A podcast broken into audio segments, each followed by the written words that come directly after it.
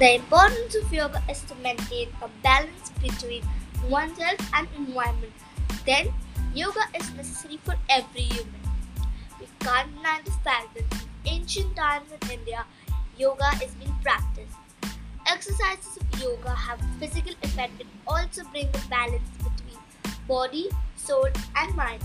Seven years ago, sages analyzed nature and cosmos through meditation. Yoga can help with this by reducing stress and adding confidence. To help, I'll make your mind clearer and produce sense of peace. Now, I would like my friend Krishika to say some few facts about yoga.